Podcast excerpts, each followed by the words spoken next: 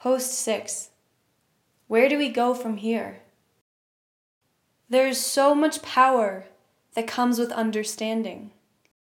However, this knowledge means little unless it prompts action. As weeks pass, scientists continue to publish new plastic reports, only adding alarm to the already dire scientific narrative around our global plastic problems. Yet we're stuck in a loop, a complete cycle of chasing arrows, of complacency, which is perpetuated by its normality. Do you conform to the people around you? No, really, think about it. Do you settle on bringing your own reusable bag to the grocery store, but then leave with that bag full of plastic-wrapped goodies because no one else seems to be batting an eye? Do you buy lunch in a plastic container, accompanied by a plastic-packed beverage, eat it with a plastic fork, and then toss it all in the trash simply because that is what is available, and because doing so appears to be acceptable culturally? What if we lived in a society adverse to disposability, in which everyone went lengths to avoid single-use plastic? In this community, would you be less inclined to be complacent with accepting that plastic fork, container, or bottle?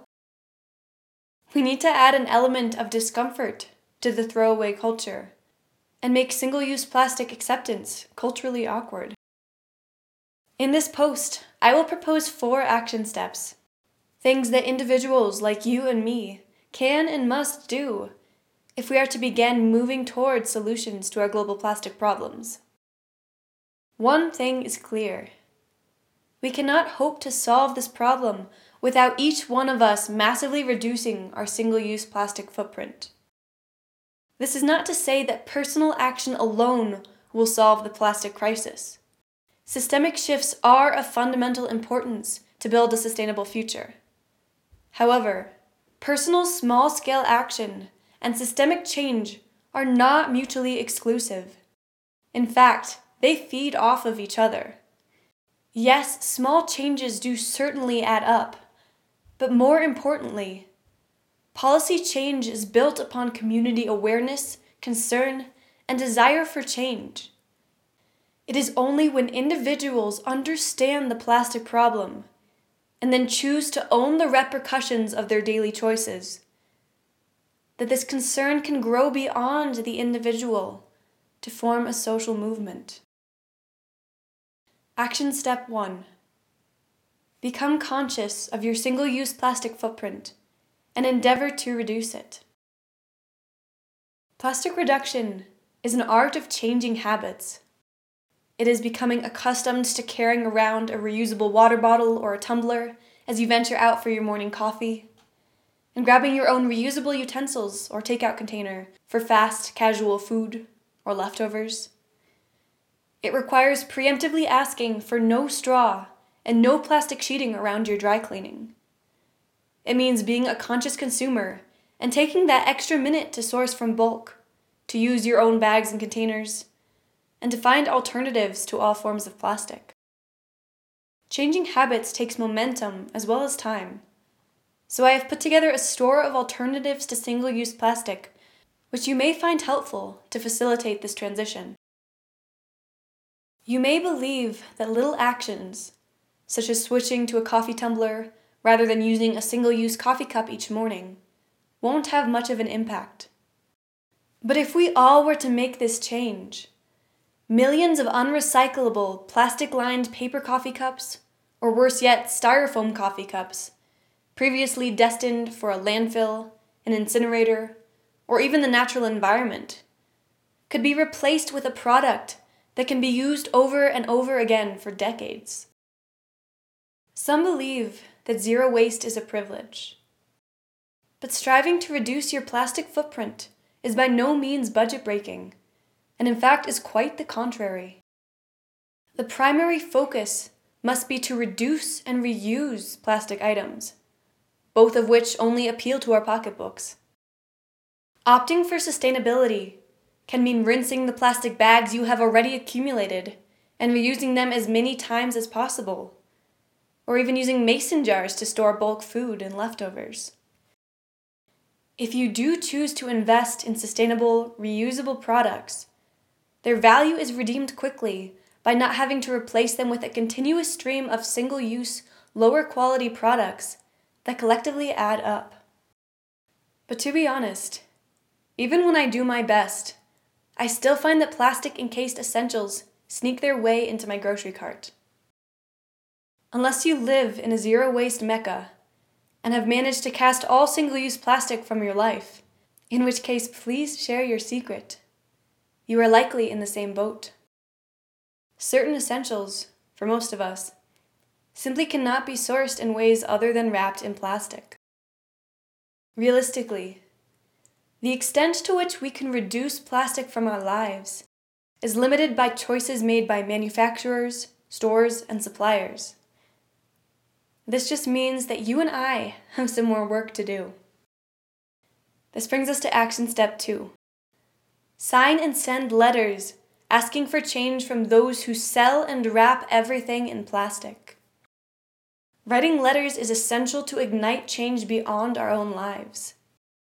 There are so many communities, companies, and stores that want to do the right thing, but may need some nudging.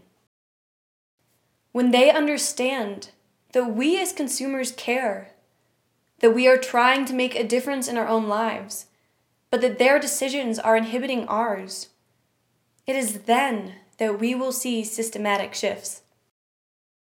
I have composed a handful of letters urging manufacturers, companies, grocery stores, and superstores to stop creating, using, and selling irresponsible packaging, to reevaluate their supply chains and eliminate unnecessary plastic, and to use their influence and market share to promote systemic change. You can access them in the Letters tab of the Mobilize My Life website. If there are other destinations you would like to see added to this campaign, please share those. Over time, as more letters are drafted, I hope you will revisit the page and consider sending those too.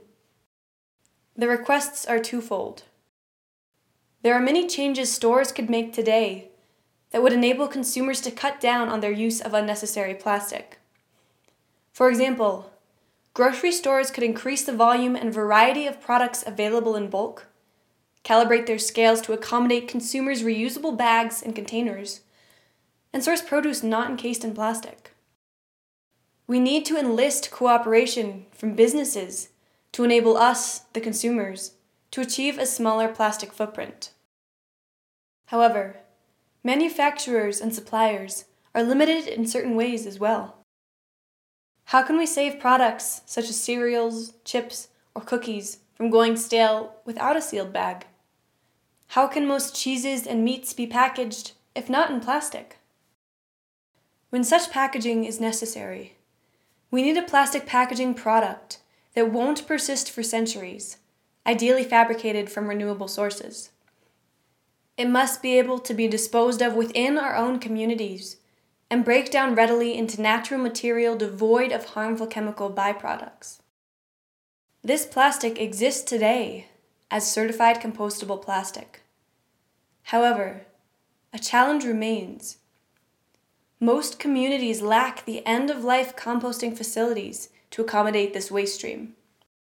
Thus, the second request is to ask that companies, manufacturers, and stores use their influence to advocate for industrial composting facilities in every community they touch, and after more facilities are in place, to urge their suppliers to transition to compostable plastics. However, there is a caveat. Gradually implementing compostable plastic is not an option. Compostable plastics and conventional plastics contaminate each other's end-of-life waste stream. Currently, compostable plastics are successfully taking hold in such contained sites as the home stadiums of the Minnesota Twins, Penn State, and Purdue. In these contained environments, compostable plastics can be isolated from recyclables and channeled to their appropriate end-of-life destination.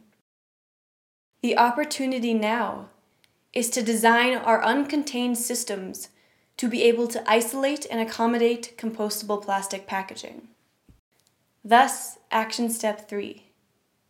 Advocate for industrial composting facilities in your community. The absence of industrial composting facilities in every community is careless from both a climate and an agricultural sustainability perspective, not to mention that they could play a leading role in solving the plastic crisis. When we toss our food waste in the trash can, it ends up entombed below ground in a landfill, often in a heavy plastic garbage bag. In such an oxygen-poor environment, organic waste generates methane, a greenhouse gas with a global warming potential twenty-eight to thirty-six times that of carbon dioxide. However, when composted, food waste biodegrades into valuable topsoil without producing methane, and, as a bonus, also sequesters carbon dioxide. In two thousand twelve, the United States composted eight point five percent of its municipal solid waste. This small percentage alone mitigated more than one hundred sixty-eight million tons of greenhouse gas emissions, equivalent to taking more than thirty-three million passenger vehicles off the road for a year. Furthermore, topsoil degradation, increased by a lack of composting, is currently a huge cause for concern. Maria Helena Semedo of the U N's Food and Agricultural Organization stated that we may only have sixty years left of topsoil if we continue with business as usual. The world grows ninety-five percent of its food in this topsoil. Composting can help lessen the risk faced by our agricultural systems by providing compost material that returns nutrients from food to agricultural soil. If you are not yet convinced, note these other benefits to composting, as provided by the E P A. Microorganisms in compost consume contaminants such as heavy metals and chlorinated hydrocarbons present in the soil, water, and air, and convert them into inert byproducts such as carbon dioxide, water, and salts. Composting lessens or even eliminates the need for chemical fertilizers and can create higher agricultural yields. Composting enhances water retention in soils and provides carbon sequestration, in which carbon dioxide is removed from the atmosphere and held in the soil. Why wouldn't we work towards establishing composting facilities in every community, particularly when doing so could simultaneously create a path out of the plastic crisis? No longer would we be creating new microplastics. No longer would we have to worry about food residue on our plastic waste. It is true that compostable plastic is currently marginally more expensive than conventional petroleum plastics. However, we need to understand that when we purchase an item wrapped in conventional plastic, the price we pay does not include the costs of cleaning it up, or the externalized cost faced by the environment and by animal and human health. These are the hidden but massive costs. It is also true that the transition to compostable plastics becomes much more complicated in our uncontained day-to-day lives. So much consumer confusion already exists surrounding plastic disposal. Thus, slowly adding more and more compostable plastic to the packaging market is not a good option. This would only add yet another dimension of complexity to the current cognitive overload we face when deciding what to do with our plastic waste. Instead, the transition must occur all at once. Plastic film provides the perfect starting point for a transition to compostable plastic, as it is isolatable from other plastic streams. Single-stream recycling, for the most part, has programmed us to understand that plastic packaging film, these are plastic bags, wrappers, and cling film, cannot go into the recycling bin. Even the select locations that accept this film for recycling see little participation. The tiny collection bins found at the front of grocery stores remain so empty, while our bags leave the store so full of this plastic. Basically, so much of this film has no opportunity for an environmentally sound end of life, and simply becomes waste, even a potential polluter. Numerous cities, including Boulder, Iowa City, Ann Arbor, and San Francisco, already have established composting in their communities, and many others are in the process of following their lead. As soon as these facilities become more widely established around the country, a large-scale shift from conventional to compostable plastic packaging can be pursued, beginning with plastic film, and then growing to encompass all types of plastic waste. This path forward might be met with opposition by some, who argue that this transition will only lead to more confusion, will further contaminate the already compromised recycle stream, and that the compost will be polluted by conventional or recyclable plastics. This reasoning does not and cannot justify inaction. The devastation that will ensue, if we continue on as we are today, dwarfs that of the transition towards a sustainable future. At least with the latter, we move towards solutions. This brings us to the last action step. Stay informed and lead by example. One of the most powerful things you can do in this era of misinformation is to stay informed. Understand the deficits of the current plastic recycling system, and understand which plastic items are accepted for recycling in your community. Know the difference between plant-based, biodegradable, and compostable plastics, and know the costs to the planet of continuing on with business as usual. We must understand that this isn't going to be easy. There is a movement in the plastic industry to increase conventional plastic production by forty percent over the next decade. But most importantly, we must be cognizant of the fact that the actions and habits of the people around us are some of the greatest determinants of our own behavior. This unconscious mimicking has justified our wasteful habits.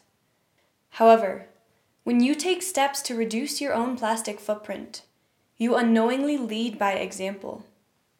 In doing so, you influence and inspire the people around you.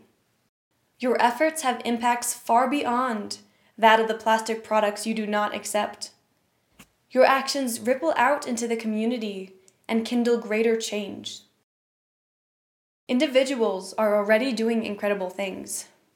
Dirk Zwirfenader Groot, working with Marantinga, otherwise known as the Plastic Soup Surfer, gathered data on sixteen thousand discarded candy wrappers manufactured by Pravasco that were found in the Netherlands, Sweden, and Portugal.